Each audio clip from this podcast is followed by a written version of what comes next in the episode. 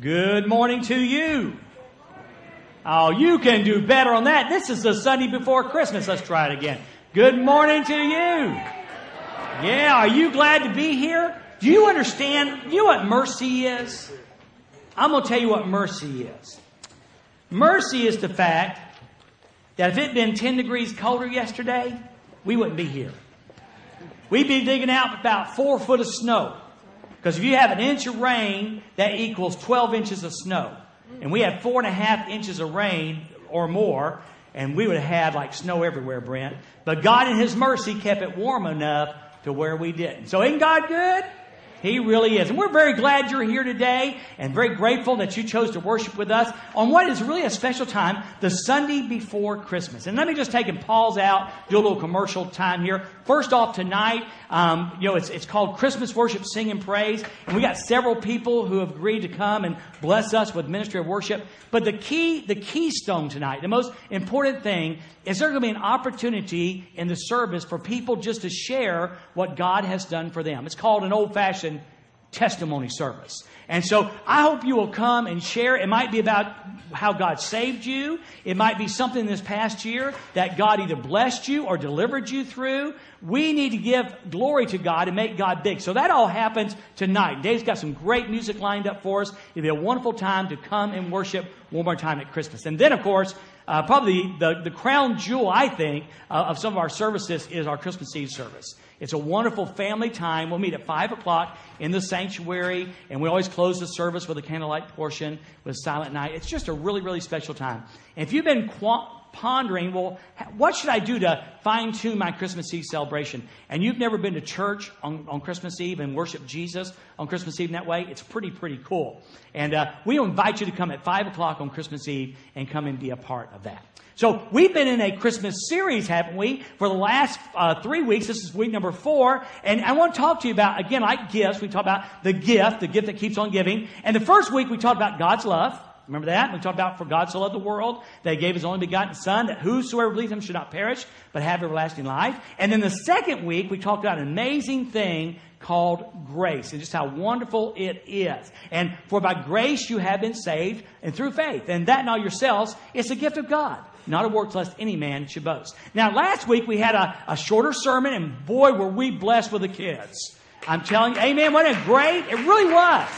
I tell you, and, and, and by the way, in case you didn't check the board out, 400 people were here last week and heard their story, and I got to put a bow on at the end. And we talked about how every good and perfect gift comes down from the Father above, from the book of James. And one of those is salvation, but also gifts that He gives us through our lives. And, and sometimes we, we see our neighbor got the gift we prayed for, and, and God gives perfect gifts. In other words, it's perfect for you at that time. So if you've ever prayed and not got what you thought you wanted, it may be the time wasn't right that God was saving that gift for another time.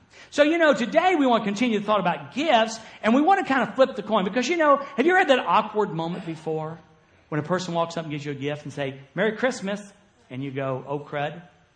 Like you didn't get them a gift, you know, that, that uncomfortable moment. Because you see, in our society, normally when we receive a gift, it's customary to kind of give a gift. You know, it's just kind of the thing, the way the gift giving thing works. And so, so today we want to talk about our response to the great gift that God has given. Now, again, the, the, official sermon title was Where Kings Bow. And I like that one. I really do. But today was one of those days, and uh, again, if you'll bear with me, just let me share a little bit with you. Here's how, here's how sermon prep for Dwayne goes.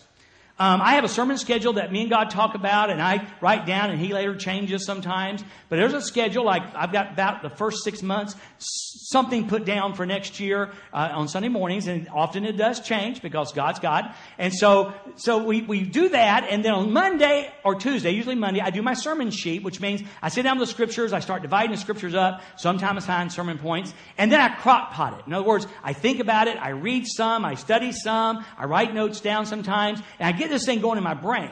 And then, and this is probably dangerous, but it's just the way I've done it for 30 years. I get up at 5 o'clock or 4.30 on Sunday morning and have my first two cups of coffee so something makes sense. And then I sit down and, and I start writing, you know, and I write the points. I use the same sermon sheet you do. And a matter of fact, I'll show you something. This is a sign that God did something different. You see this as blank? You know, that wasn't my original plan. In fact, I wrote one out I was trying to make, you ever try to make it happen? So I'm, I'm struggling. I'm writing, you and, and it wasn't coming together. I'm going, oh wow, you know. So along about like 6:30, you know, I think God finally said, "Would you listen to me for a moment?" And then God took the sermon where I really meant to go in the first place. I just got a bunch of clutter uh, in the middle there that needed to go. And so really, the idea of thought came to me. Where Kings Bow. That's great. That's fine. Talks about gifts. That's good. The real thought came to me was saving Christmas. Because isn't that a hot button right now? I mean, come on. You know, somebody came up to me Wednesday night and said, Hey, what do you think about this happy holiday thing and all that? You know, and, and it really is a thing. Because again, culture is in the business of redefining social mores and culture is in the process of trying to redefine uh, some of the things that we hold sacred. For instance, marriage. Uh, the culture is trying to redefine that. And certainly, it appears um, culture is trying to redefine Christmas. And so I thought, well, you know, it'd be a neat sermon thought. How do we go about saving Christmas? And so that's what we're going to ultimately talk about. And this is not one of those, you know, the news said, and amen, yeah, preacher, you beat them up and get them thing. Not at all. And you'll see what I mean in just a moment.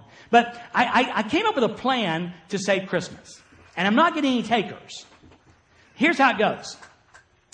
You know, the shepherds were in the fields. Shepherds are never in the field during winter.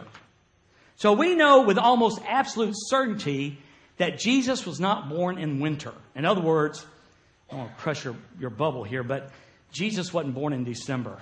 He just wasn't. In fact, they most, you know, there's a big push now saying that probably around the first part of April would be the true birthday of Jesus.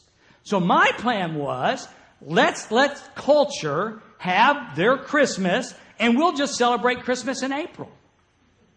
And, and no, no, yeah, see, that was the response, you know. It, it, didn't go over well. I mean, would, I promise you there would not be Rudolph the Red-Nosed Reindeer in April. I can promise you that. We can get rid of those things, but, but again, I know, you know, tradition and all of that. And by the way, in case you're wondering, since, you know, I'm talking, you know, about the third century, a pope decided, this is how we ended up with, with Christmas on the 25th. A pope decided that since the pagan society um, celebrated winter solstice on that day, it was a, a, the god, god Saturn was involved with it that he thought the Christians ought to have a day to celebrate Christ's birth, and so he decided to counter the negative part of the pagan holiday with the positive of celebrating Christ's birth. And that's how we ended up with December 25th. It wasn't an accident, that's how it happened. So anyway, so no one liked my idea about April, so I decided to come up with, and I thought this was really cool, because every once in a while it happens, you know, I come up, I came up with God's 911 for Christmas. You know what 911 is, don't you? If you saw the first Santa Claus movie with Tim Allen, you know, he tells the boy, they're going out on the roof, and, and, the, and he tells the boy, do you know how to dial 911? He goes, uh, yeah, 911. And so, so we're going to do God's 911 for saving Christmas. And the good news is you get to keep it in December. All right? All right, here we go. Now, let's look. Now, here's what we're going to do. Let me tell you what we're going to do. If you look at your sermon sheet, you see the first ver- eight verses of Matthew chapter 2. And we kind of just want to talk through that just a little bit. Okay? The real, the real part that I want you to take home today, and I think God gave me to give to you to take home, is actually 9-11.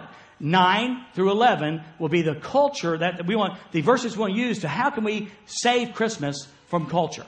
Now it starts out, let's just read like we're reading the Christmas story. In Matthew chapter 2 verses 1, after Jesus was born in Bethlehem of Judea, in the days of Herod the king, now Herod was not necessarily a good guy. In fact, he wasn't even a Jew. Uh, he came after the line of Esau. He was appointed by the Roman government. Um, wise men from the east arrived unexpectedly in Jerusalem. Have you ever had those unexpected Christmas Christmas guests? They show up at your house unexpectedly. You know, uh, when I when I was a young pastor at Cobden, we were just getting there, and I was still learning faces. This couple came up on Sunday morning and said, "Hey, why don't you come out on Tuesday morning to supper?" I said, that would be great. And I got home and decided, who was that? So I decided it was a family, a couple with the last name of Williams. And so we get directions to Williams. They live way out in the country on top of a hill. And we get there and we knock on the door. And they open the door and they're eating. And about that time I go, this does not look good. So we sit down, we visit for a while, you know, chat. And they're, I, I can tell they're going, why are you here? You know? And, and frankly, by this time I'm going, and why am I here? So finally, you remember this? So finally I said, um, did y'all invite us out for supper? and no, no, we didn't. And so uh, we excused ourselves and we finally figured out who it was and we showed up for supper an hour and a half late. So on one hand, one hand, they opened the door and said, why is the pastor here while we're eating supper? And the other hand, we show up an hour and a half late for a dinner that we totally, totally missed. Those unexpected guests. Well, the wise men show up in Jerusalem like totally unexpected, alright? And the Bible says they were saying, where is he who has been born King of the Jews? Now remember that phrase, King of the Jews. We saw his star in the east and have come to worship him. So there you go. That's nice, peaceful introduction. But then if you look at verse number three, when King Herod heard this, he was deeply disturbed and all Jerusalem with him. Now, now again, that makes sense. I, you know, have you, the, the phrase happy holidays? That's the big thing. We're not supposed to say anymore. Happy holidays. Well, I was telling my friend Wednesday night, uh, the movie uh, Holiday Inn, Bing Crosby. Remember that one? Fred Astaire. Remember that? Anybody seen it? Well, it was written in 1942, and that's where the song "Happy Holidays, Happy Holidays, May the merry bells keep ringing." You know that one? Well, that's when it was written. And back in 1942, I promise you, it was not anyone, not anyone's mind that Happy Holidays should replace Christmas. The problem is not the words happy holidays, it's what society and culture is doing in replacing um, Christmas, Merry Christmas, with happy holidays. There's nothing wrong with the phrase happy holidays, but now it's become the byword for culture to replace Merry Christmas. And that's the problem. Now, probably for the same reason. See, Herod was deeply disturbed because he was the king. If there's been a new king born, that means he's not going to be king anymore. So for personal reasons, it really fired him up. He said, I feel very threatened. And I promise you there are people who feel threatened with Christ. See, people have no problem with God, generally speaking. They have a really big problem with Jesus. It's very, very true in our culture today. So Herod was disturbed because Jesus was going to take his place. And I really think a lot of our culture is perturbed and disturbed because Jesus, they're afraid, is going to take over, and that's why he's king, to take over. Amen? Now, not only was King Herod disturbed, but also all society or all Jerusalem with him. And again, society was upset because Jesus, this new king, was going to come in and rock the boat. And did Jesus rock the boat? Oh yeah. Oh yeah. The Jews didn't like the Romans, but at least there was some kind of a semi-peace with them. And if a new king came in, that meant revolution, that meant rebellion, that meant life got harder. And so society was upset. So Jesus rocks the boat and Jesus comes over to take over. And that's why the first Christmas was not happy holidays, it was hostile holidays. And brothers and sisters, lest you misunderstand, we are in a hostile holiday situation. And we do need to save Christmas. But probably it won't get done by wearing a button that says Merry Christmas or you ought to say Merry Christmas. That's great to do that, but that probably won't be the answer. Hang on. So then the Bible says, so he assembled all the chief priests and scribes of the people and asked them where the Messiah would be born. Well, they said in Bethlehem, of course, of Judea, they told him, because this is what was written by the prophet. And you, Bethlehem, in the land of Judah, are by no means least among the leaders of Judah. Because out of you will come a leader, Jesus, who will shepherd my people Israel. So, you know, again, Herod not being a Jew, he didn't know that. He didn't study his Bible, the Old Testament scriptures. But the, but the priest knew that. If you want to find the new king, you'll find him born in Bethlehem. And that was exactly, exactly right. So then we move down to what I call, now again, you remember the phrase, season's greetings? Well, the first Christmas didn't, Christmas didn't have season's greetings. It had sinister greetings. Now watch. Verse number seven. Then Herod secretly summoned, great greeted them, the wise men asked them the exact time the star appeared. Now, why would he want to know that? Why would he want to make sure he knew the place and knew the time? Because King Herod is threatened. And he's hatching a plan in his brain. I am going to get Jesus and I'm going to make sure he is dead. Now, you remember when Herod does the killing of the innocent, later on in Matthew, he chooses the children how old? Two years old and down. Again, most, again, you need to know this. Mostly, the, well, we know for certain the wise man did not arrive the night of Jesus' birth. It just wasn't happening that way. Because the word child is used, the young child, and also they were in a house, they were not no longer in a stable. So, so Herod using the location, and Herod, using the time, is hatching a plan to kill children, not a child. He wants to make sure the threat is over, so he chooses to kill two year olds and down. So he inquires about what time the star appeared. And then the Bible says in verse 8, he sent them to Bethlehem, not trying to be nice, but so his plan might be fulfilled. He sent them to Bethlehem and said, Go and search carefully for the child, and when you find him, report back to me so that I too can go and worship him. Sinister greetings. He had no intention of worshiping, he had intention of killing. And by the way, uh, this is one of those by the way sermons. And by the way, not every preacher speaks the truth. And not every religion teaches the truth. And just because they say we believe in Jesus, be sure and check out what they believe about Jesus. And when a pastor twists the word of God to make it says what he wants to say, be very, very, very weary of that pastor.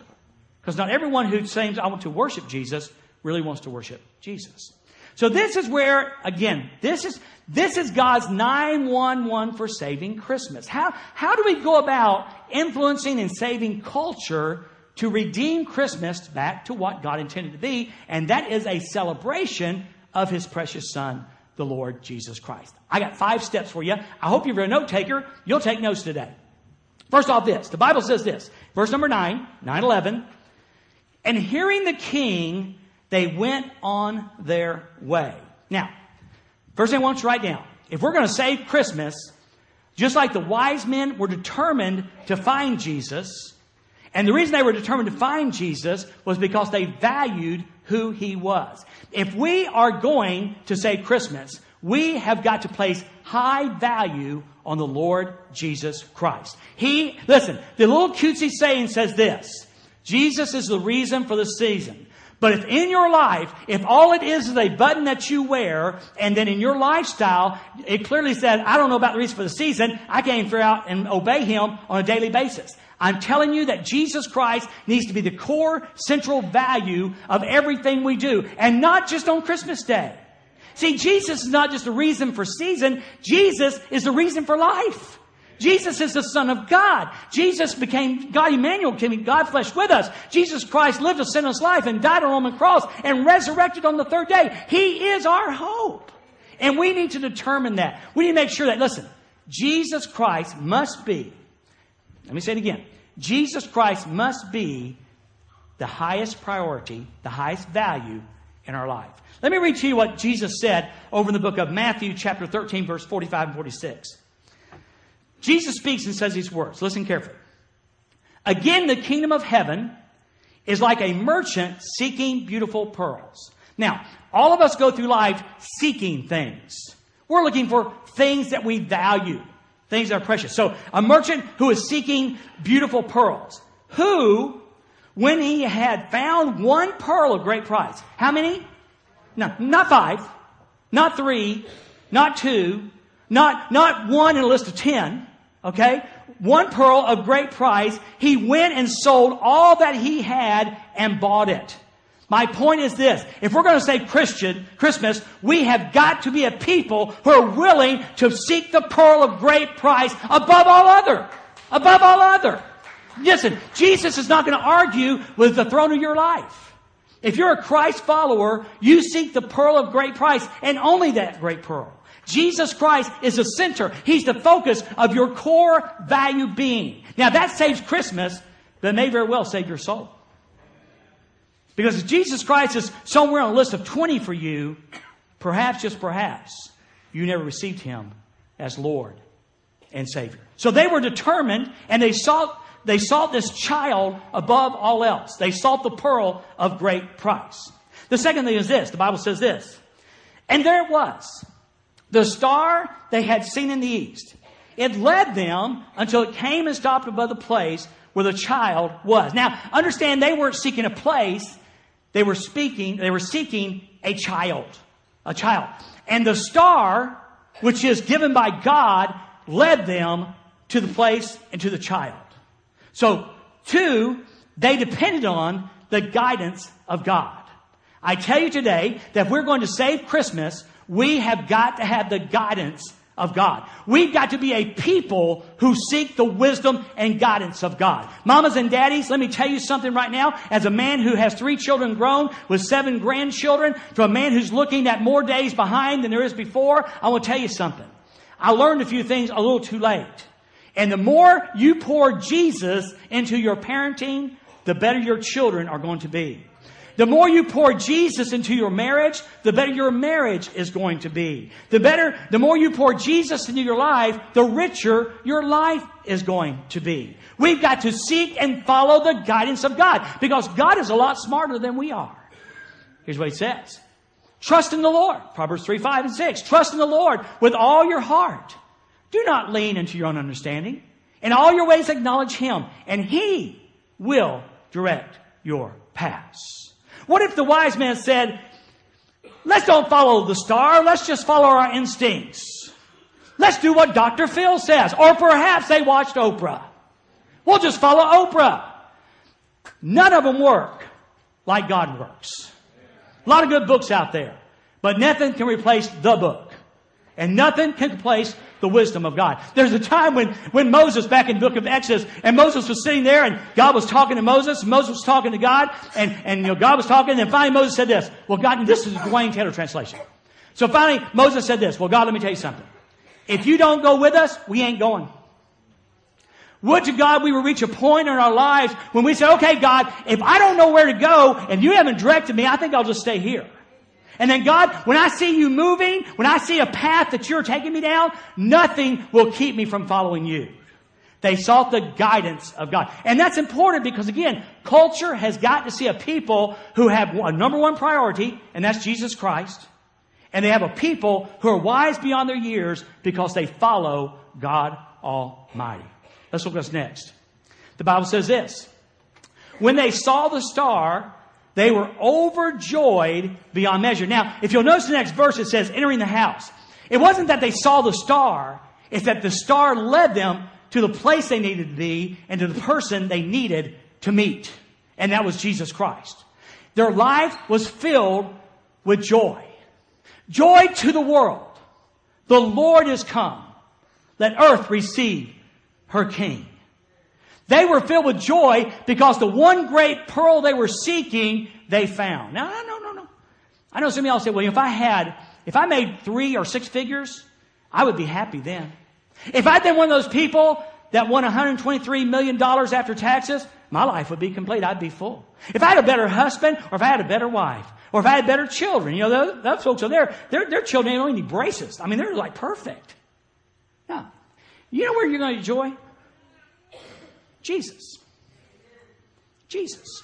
You know, the whole season is about the billions of dollars that Americans spend on gifts, and all for gifts. All for gifts, like gifts. Like gifts. But if you're seeking your happiness and your joy from things, by now you've probably figured out the day after Christmas is a very sad day because people are so sad.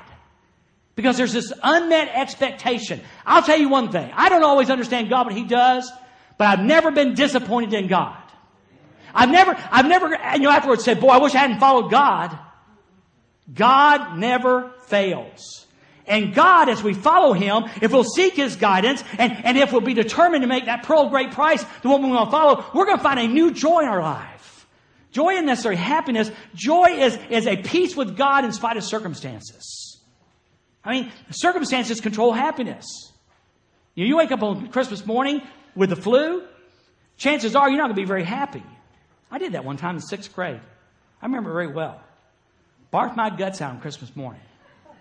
I'm serious. I remember it. But you know what? Jesus is not contingent upon joy. Our circumstances. He's joy. He's joy. You know, Paul said in Philippians 4 4, rejoice in the Lord always. Again, I say, Rejoice. Now, let me ask you a question. Does that mean you rejoice when things are good? Yeah. But do you also rejoice when things aren't so good? You, you rejoice when things are difficult. You, you rejoice when you don't understand what's going on. Yeah, you do. And how, how does that say Christmas? I'm telling you, the world looks at the Christian by and large and go, if that's Christianity, I don't want it. They're more miserable than I am. I mean, even if you don't feel like smiling, for goodness sake, fake one for the world's sake. Act like you've got something that you're glad you got. Act like you found the pearl of great price. Act like what you got is worth dying for. This precious young couple. You know, a successful law career. working exactly where he wanted to be. And in 21 months, walks away and buys a one way ticket. Did you hear those words? A one way ticket to Central Asia. And did y'all notice something? Ben, did you notice something? He didn't look depressed. I'd be scared to death. He didn't look depressed. She didn't look depressed. She's over there smiling. What wife do they smile? You know why? Joy. Joy. Where joy come from? Jesus. He, he's found the pearl of great price. He says number one priority is the pearl of great price. You may be called to Africa, you may be called to Central Asia, you may be called to go next door, but the bottom line is when we have the pearl of great price, when we follow the, the guidance of God, we have the joy of Jesus. And society starts taking. Is, is moving into April easier yet? I mean, we still go back to plan A, moving Christmas to, to, to, to April. Okay, all right, all right, watch this, watch this. Entering the house, they, they, saw the child with Mary, his mother, and falling to their knees, they worshiped them. Oh, no, no, it doesn't say that, does it? They worship Him. See, that's what happens at Christmas too. Because we're all wrapped up in this tradition thing, we worship things that don't, are not worthy of worship. They knew they were there to worship the king, not the mama. And we want to worship Santa Claus and we want to worship Rudolph the Red-Nosed Reindeer and Christmas trees and all this stuff. And again, nothing wrong with that tradition. Just don't worship it. Just don't, I, I gotta be careful because I'm going to preach this Sunday on Christmas Eve. Don't lose Jesus and all the hoopla. Come on now, amen? It's incredible. It's incredible. So, so they worship Him. Now watch this, watch this. A joyful life overflows into worship. A joyful life overflows into worship. We have two scriptures to look at. It's a natural progression. Listen to this. Give me time. Make a joyful noise, a joyful shout to the Lord, all you lands. Serve the Lord with gladness. Come before His presence with singing. Know that the Lord, He is God. It is He who made us and not we ourselves. We are His people and sheep of His pasture. Into His gates with thanksgiving, into His courts with praise. Be thankful to Him and bless His name, for the Lord is good. His mercy is everlasting and His truth endures to all generations. The, the psalmist says, God deserves it all. He's worthy of our worship. And again, what's the importance of that, Dwayne? Well, see, every once in a while we have guests, like every Sunday. It's really important when a guest comes in, they see that we are, we have a reason to worship. Know, it's not three songs, an offering, a special, and, and the guy gets up and hollers for 30 minutes. It's real. It's genuine. You show up and there's a, there's a passion to sing about the King of Kings. It doesn't matter if there's drums or no drums. It doesn't matter if there's electric guitar or no electric guitar. What matters is we're here to do Jesus and celebrate and worship Him. That's in the past. And again, I use this, I think I used this Wednesday night. I'll use it again. Listen to Revelation chapter 7.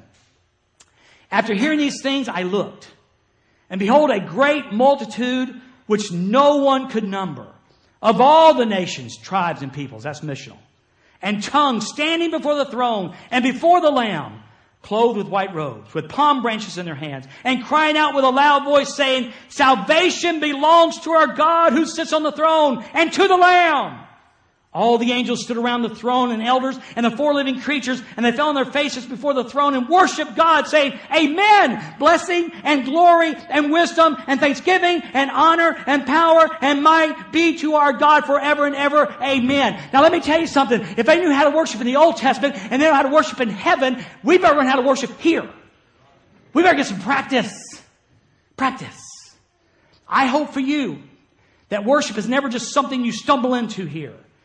I pray you're intentional in your worship. That is, before you come to worship, you've worshiped at home. You say, God, we would sure like if you showed up in a big way today. And when people see that, they understand and see the joy and they understand the guidance and they understand the priority of the pearl of great price. And people all of a sudden start seeing something. Maybe this Jesus really is the reason. Maybe Jesus really is the reason. Maybe there's a message behind the button. He gets further. They worshiped him And then they opened their treasures and presented him with gifts of gold and frankincense and myrrh. Their joy overspread to worship, and authentic worship leads over to generosity, to a giving spirit. See, God is a giving spirit. I mean, remember, for God so loved the world that he gave. Remember what he gave him to? He gave him to a Roman cross, the death of deaths, scourging, crown of thorns, beard plucked, hung before the world naked and ashamed, bearing the full wrath of God so that we and people like us would not have to. So the people in Asia, Central Asia, would not have to. So the people in Nicaragua would not have to. So the people in Haiti would not have to. So, so the people in, in West Africa and Uganda and Mali and Niger and around the world would not have to. See, God is a generous God. Amen. And he says, perhaps we should be a people of generosity. And that helps save Christmas. Now, now, now how did this happen? Look what it says. They opened their treasures. Now we don't know again because there's three gifts. You know, I've got a tie on, and the third guy's about cut off, but he's right there, number two, and number three. But we really don't know. In fact, probably given the commotion that happened in Jerusalem when, when he showed up, there probably was a gaggle of them. There probably wasn't three. But, but notice what, I love this translation, the Holman Christian Standard. It says, they opened their treasures. Here's what Jesus said. Do not lay up for yourselves treasures on earth where moth and rust destroy and where thieves break in and steal. But lay up for yourselves treasures in heaven where moth and rust does not destroy or where thieves do not break and steal. For where your treasure is, there your heart will be also. Your heart follows your treasure. If you treasure things, your heart's going to follow things. If you, tre- if you treasure prestige, then your heart follows the prestige. And whatever you give your heart to is going to take your time, your devotion, your money, and everything else. Is, is that right? And see, these guys, these guys gave their treasures to baby Jesus. Basically, they gave their heart. And when you give your treasures, you're giving your heart. Some of you, oh, this is going to go over like a lead balloon. It's not too late, but some of you need to rewrite your check to Lottie Moon. Some of you need to rewrite your check to Lottie Moon. Because it's an opportunity for you to give your heart to Jesus. One amen? Now, I tell you, you're one of the most generous people. I, I don't even mention some of you need to rewrite your tithe check every week. Because you guys are incredibly giving. But you know, it's a great, great, great blessing when we understand He gave so much. How can we not but give back to Him? So God, here is my treasure, and that means I'm giving you my heart. Things pop into my head when I preach. Some of y'all just trimmed your toenails, and that's what you're bringing to Jesus. The clippings. Jesus said, I don't want your clippings. I want your heart. I want your heart. So they bring these treasures, and this is the last three things. They bring to him gifts of gold and frankincense and myrrh. Gold, frankincense, and myrrh. The gold, the gold is the gift of kings. The gold is a gift of extravagance. The, the, the, gift is where, you know, if you get a gold ring or something, it's, oh, all the jewelry, commer- uh, the, the jewelry store commercials, oh, he went to Jared's. Pooter, I didn't go to Jared's. I need to tell you that. Uh. Yeah, she said good. She didn't. I asked her, you want jewelry? And she said, no, Jared's are not. But they bought gold, the gift of extravagance. See, God was so extravagant with us, we need to be extravagant with Him. I remember a story. It's really cool. Because, see, some, some of y'all saying, Preacher, if, if you knew my income and my budget, you know there is no extravagance with me. Let me tell you a quick story. One day, Jesus was at church. And he was sitting by the place where they gave the offerings. They had a little trumpet thing on the thing, chucked your offerings in there. Well, they're all, the Pharisees were all, coming, and this is what they tell me now. The Pharisees would all get their, you know, you would, of course, there weren't dollar bills, but they would get small coins. So that when the Pharisees dumped their offering into the trumpet thing, the receptacle, it'd go clink, clink, clink, clink, clink, clink, clink, clink, clink, clink, clink. And people go, woohoo, shoot the thing, he brought the bank. Well, this was all going on. And this little old widow lady on Social Security. Have y'all spent your 1.5 increase yet? Thank you, President Obama and government. She comes up, and a widow's mite, a brother gave me one. It's about that big. And you hear, tick, tick. Jesus calls the boys over. Guys, come here, come here, come here, come here. You see that lady right there? She just gave the biggest gift of all. Jesus said, the boy said, well, she only gave a mite. They all gave out of their abundance. She gave it all. God loves extravagance. Whether for you that's $10 or 10,000 doesn't matter. God loves extravagance. You know why? Because when it's given the right heart, it says, I love you. They brought their gold. They brought their frankincense. The frankincense was a, a spice used in many ways, but it was used as one of the incense of worship. It was an act of service for the priest to go into the holy place and burn the frankincense as a sweet aroma to God. And, and frankincense is the gift of worship and service. Worship and service. Paul wrote in Romans 12, 1. I urge you, I beseech you, therefore, brethren, by the mercies of God, that you present your bodies a living sacrifice, holy and acceptable unto God, which is your reasonable service. And I love that was good. And then the NIV comes along and puts, it's a good translation, which is your spiritual worship. And, and Paul is saying that when, when we present ourselves to God, when we present ourselves as frankincense to God, it's an act of worship and it's an act of service. I tell you what, you a bunch of Christians who worship God and serve God. Hmm. Christmas gets changed. See, it's easier to talk, but when we act it out, it gets noticed. Am I right? It gets noticed. Gold, frankincense, and then myrrh. Myrrh. Myrrh was what they embalmed Jesus with.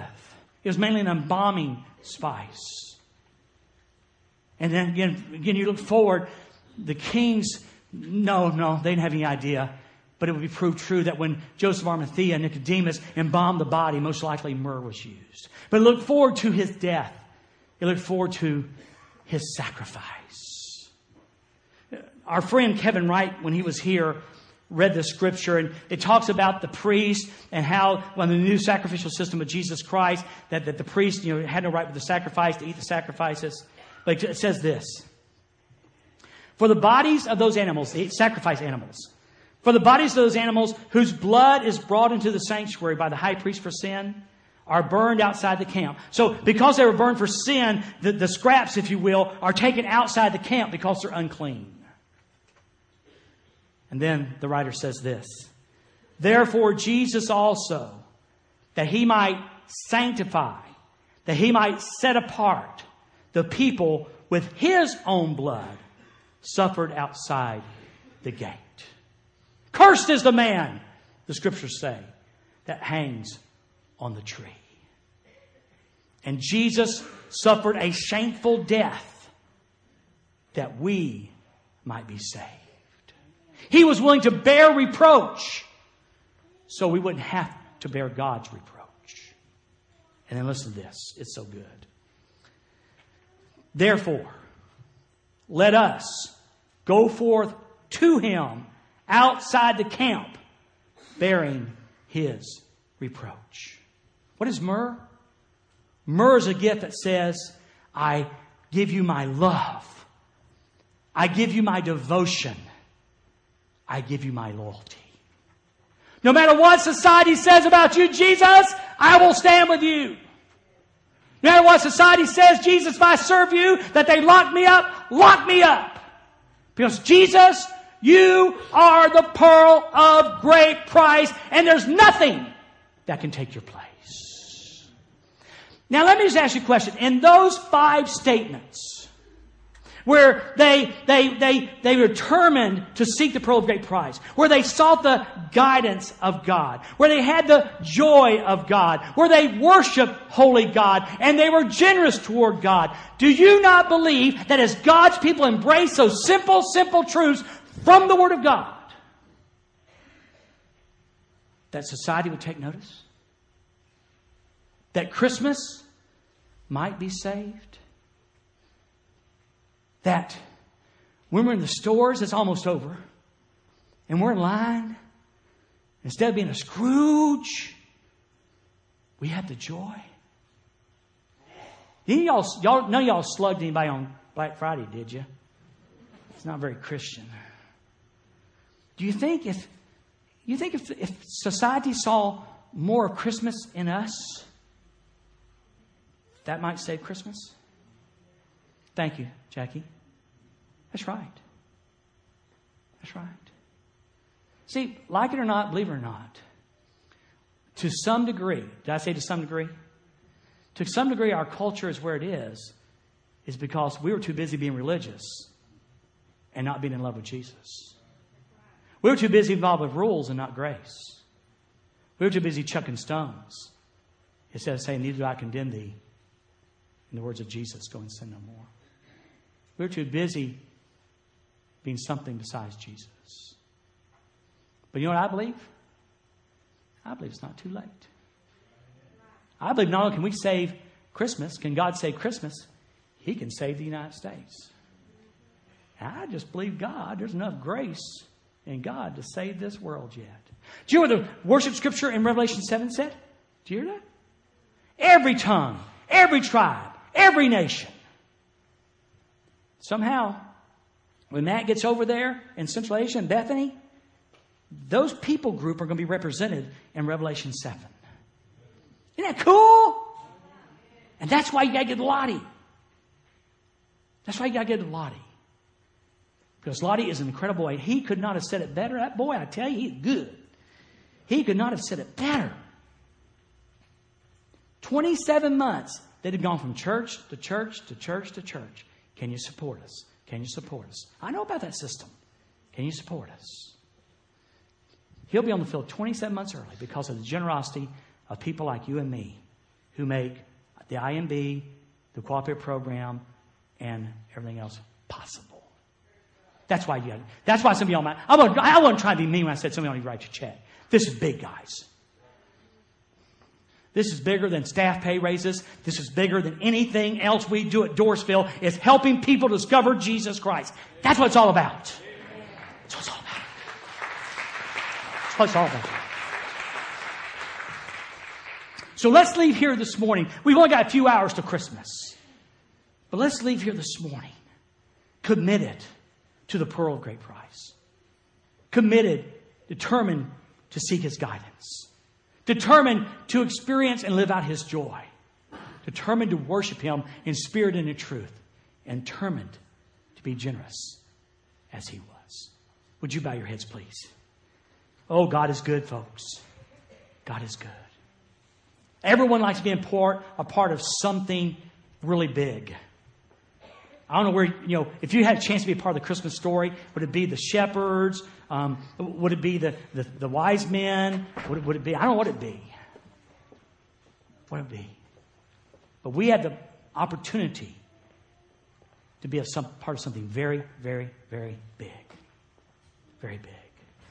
Now, if you're here today, I need to take about a minute to tell you this. What you heard today was, was the periphery, the outside of the greatest truth ever. And the, and the center of that truth is this that God loves you. Yeah, you sinned against Him. The Bible says all have sinned and come short of the glory of God. There's none righteous, no, not one. But the cool part is, regardless of your skin color or where you are, what you've done, how big your sin list is, got, is that God's grace is sufficient for you, and He welcomes you into His family simply by grace. He doesn't say, clean up your act and then come. He says, you come, and I'll forgive you if you come with sincerity of heart. If you want to turn from your sin, repent, you come, and I'll welcome you into the family. Brother Brent's going to be standing down front here, and if that's your desire today, take Brent by the hand and say, Brent, I want to know how I can know this Jesus of Christmas. I want to know this pearl of great price that the preacher talked about. Somebody who's worth giving up everything for. I want to know that Jesus. And we'll be glad to share that with you. And for the rest of us who are believers in Christ, I pray as we leave here, those five things will be in our mind. And that we will be a part of saving Christmas. And perhaps saving the world. Thanks, God, for the privilege of sharing your word today. Thank you so much. Father, thank you for redirecting. Thank you, Father, for great truths from your word. Father, speak to our hearts. If my friend is here today and who has never experienced this wonderful forgiveness, the greatest gift ever, may today be the day. May this be the time. And God, for us, Father, we just, we get misdirected. We do. Bring us home today. Help us to refocus, refocus on you. And Jesus, I pray this in your precious name. Amen.